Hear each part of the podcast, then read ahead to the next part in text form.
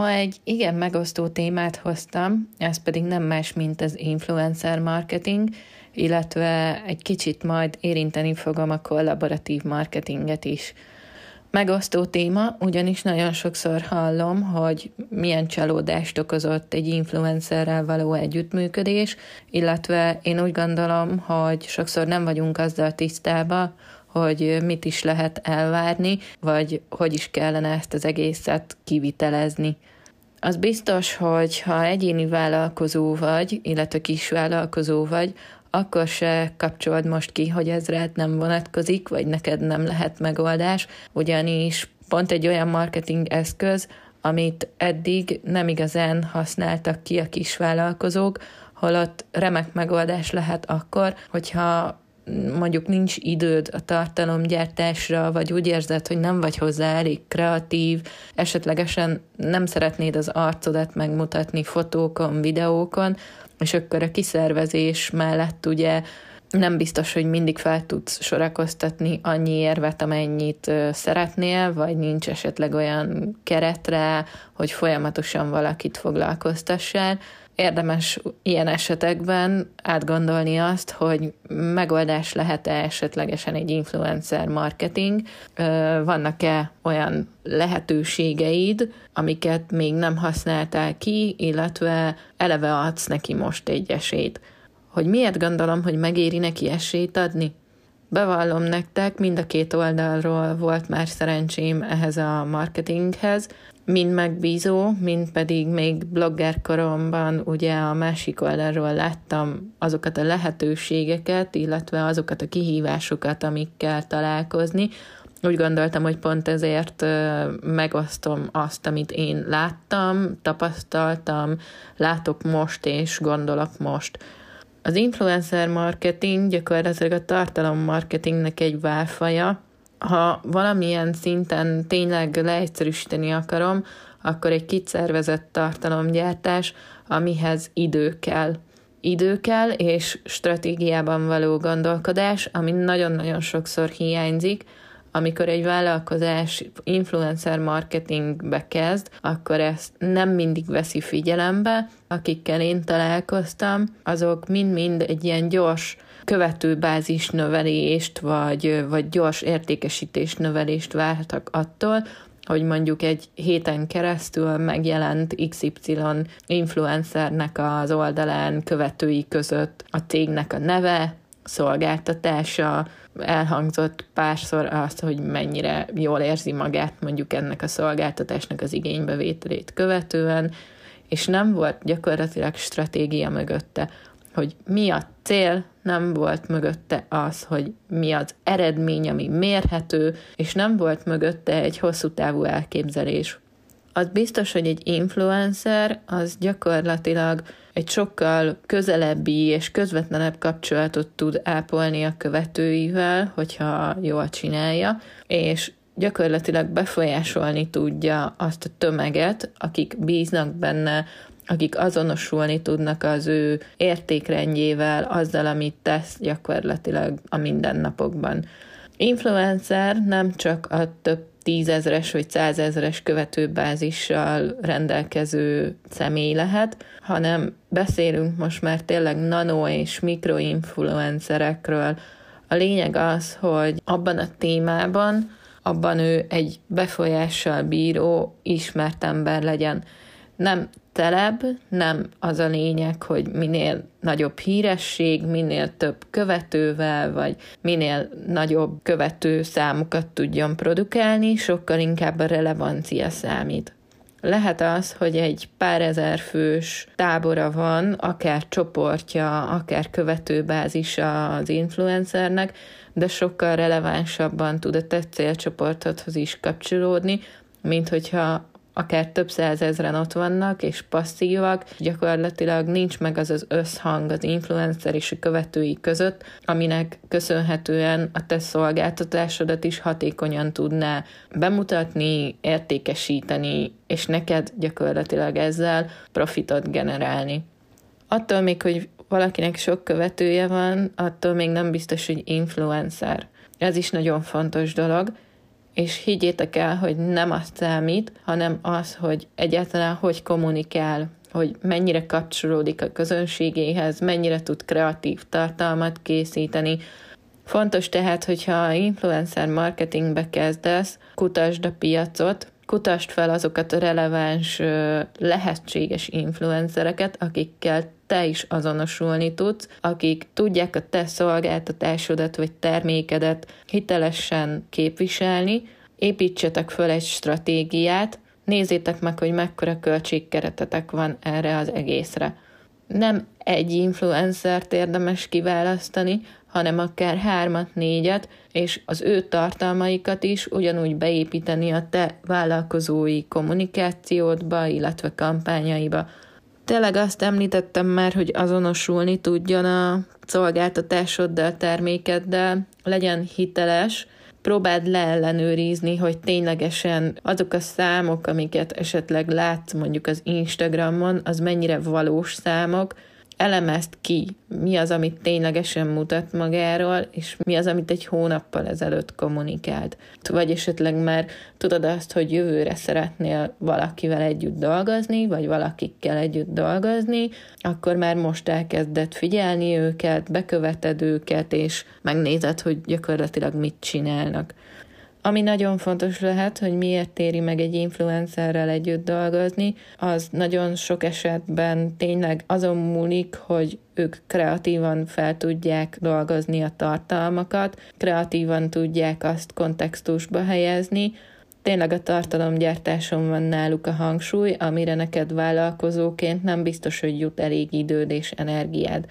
Kontextusba helyezik, és nem nyomulósan jelenik meg hanem, hanem sokkal inkább emberközelibben, már más szinte, mint egy baráti ajánlás, és az ajánlásokat ugye szeretjük. Ráadásul, hogyha még ez releváns követőknek is történik, akkor tényleg olyan, mint hogyha egy barátodat kérdeznéd meg, hogy melyiket választam, vagy kihez menjek, akár masszázsra, az elemzést említettem az előbb, és ugye ehhez szükségesek egy, egy kampány során, egy influencer marketing kampány során a mérőszámok is. Ezek lehetnek teljesen nyilvánosan elérhető adatok is, ugye a like számok, megosztás vagy mentések száma Instagramon, de ugyanakkor érdemes azzal kalkulálni, hogy mondjuk egy egyedi kuponkódot, vagy egy egyedi linket, mint amikor affiliate marketingről beszélünk, generálsz neki, és így sokkal egyszerűbben nyomon követhető azt, hogy honnan érkezett az ügyfél, könnyebben tudod mérni azt, hogy ő rajta keresztül, az ő tartalmain keresztül hányan találtak meg téged. Így az előbb szóval jött ez ajánlás, és szerintem ez egy nagyon fontos dolog, amikor te beszélsz magadról, és te gyártod a vállalkozásodnak a tartalmat, akkor ugye a te szempontjaid érvényesülnek, bármennyire azt mondod, hogy a felhasználók ügyfelek visszajelzése, akkor is ott van benne, hogy ezt te mondod, te állítod, te képviseled a vállalkozásodat, ha viszont ezt más mondja rólad, lásd tényleg a vélemények, lásd azok az ajánlások, amik csoportban érkeznek mondjuk rólad, azok sokkal nagyobb hangsúlyt kapnak, főleg, hogyha egy teljesen idegen találkozik veled, ezért egy influencer esetében is, hogyha ő ajánlja a te szolgáltatásodat, ő ajánl téged, akkor annak van egy ilyen pozitív hatása, teljesen más, mint hogyha ezt te tennéd, vagy te mondanád, holott ugyanazt mondjátok. Ami nekem tapasztalat, hogy elfelejtenek sokszor stratégiában gondolkodni a vállalkozások, tényleg egy gyors eredményt szeretnének elérni, és elfelejtik azt, hogy attól még, hogy mondjuk egy héten keresztül teszem azt fel minden nap posztol, és elhangzik a szolgáltatásnak és a vállalkozónak a, a neve, attól még nem lesz hirtelen ismertségnövekedés, nem lesz hirtelen bevételnövekedés, és nem lesz több időpont foglalás a naptárban. Ugyanígy, hogyha ezt egy éven belül mondjuk egyszer megcsináljuk, egy héten keresztül, akkor ennek szintén negatív lesz a kicsengése, és szintén azt fogjuk mondani, hogy csalódtunk az influencer marketingben. Azt is láttam, tapasztaltam másik oldalról, hogy követőszámok alapján választanak általában ami attól függően, hogy ugye mi a stratégiája a vállalkozásnak, nem feltétlenül lenne baj, de nem releváns influencert, tiktokert, bloggert, mindegy, hogy hívjuk, Jelen esetben ugye ez kisvállalkozóknál fontos, vagy fontos lehet, hogy mindenki ide tartozik, attól függően ugye, hogy milyen csatornán szeretnéd, hogy reklámozzanak, melyik csatornán hol van ott a célközönséged. Nyilván ezeket a szabályokat is le kell fektetni, illetve hogy mit kérsz, mit vársz el tőle, és ő mit tud ajánlani. Hát ez egy együttműködés, akárhogy is nézzük. Említettem a podcast elején, hogy ki fogok térni egy gondolat erejéig a kollaboratív marketingre is. Ez gyakorlatilag egy kicsit a termékteszteléssel szokták összekeverni, illetve hasonlítani, amikor egy vállalkozás gyakorlatilag a fogyasztókkal, az ügyfelekkel kerül kapcsolatba, és nem influencereket kér fel arra, hogy a szolgáltatásukat, terméküket reklámozzák, hanem inkább a fogyasztókkal kezd egy kapcsolatápolásba, és a kapcsolatteremtésnek az eredménye az, hogy azokat a fogyasztókat, vásárlókat, ügyfeleket, akik már ismerik valamennyire a márkát, őket célozzák meg, és kérik meg arra, egy új ö, szolgáltatás került kialakításra, azt teszteljék gyakorlatilag, igen, teszteljék, próbálják ki, és mondják el róla a véleményüket. Tegyenek hozzá, hogyan lehet ezt jobbá tenni, hogyan lehet gyakorlatilag eljuttatni hasonló cipőben járó illetőkhöz, kicsit olyan típusú tartalomgyártás, amit egy átlagos ember, egy átlagos háziasszony mondjuk jó szívvel tesz meg, mivel alapvetően ezeket a szolgáltatásokat, termékeket használja is az életben, és szívesen beszél róla, szívesen ajánlja a hasonló háziasszonytársnak.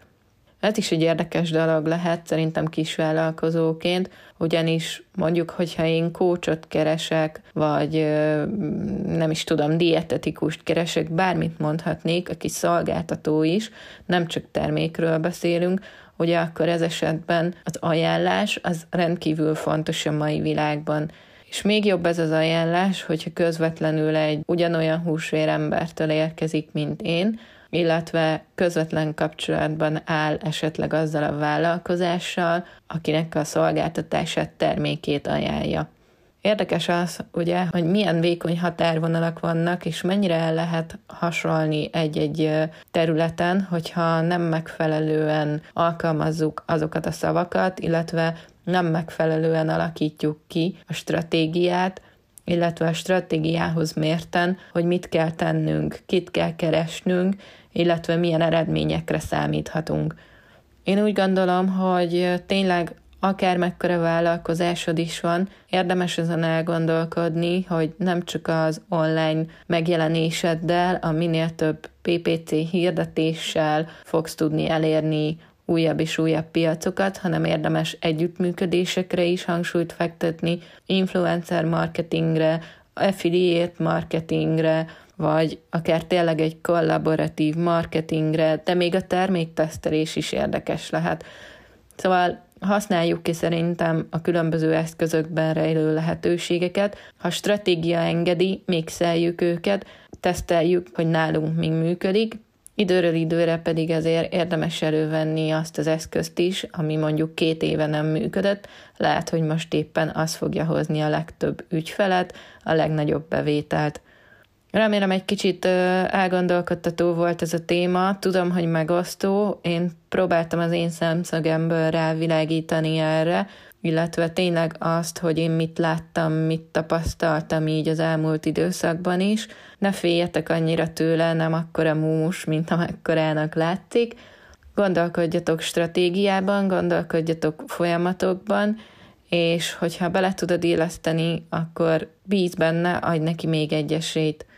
Köszönöm, hogyha ma is velem sétáltál, a séták a vállalkozásod körül podcastban. Ha bármilyen kérdésed felmerült, vagy úgy érzed, hogy tudok segíteni itt a stratégiai gondolkodásban, vagy akár tartalomstratégiádban, akkor nagyon szívesen állok rendelkezésre, az elérhetőségeimet megtalálod az epizód alatti leírásban, holnap pedig találkozzunk, sétáljunk ismét együtt.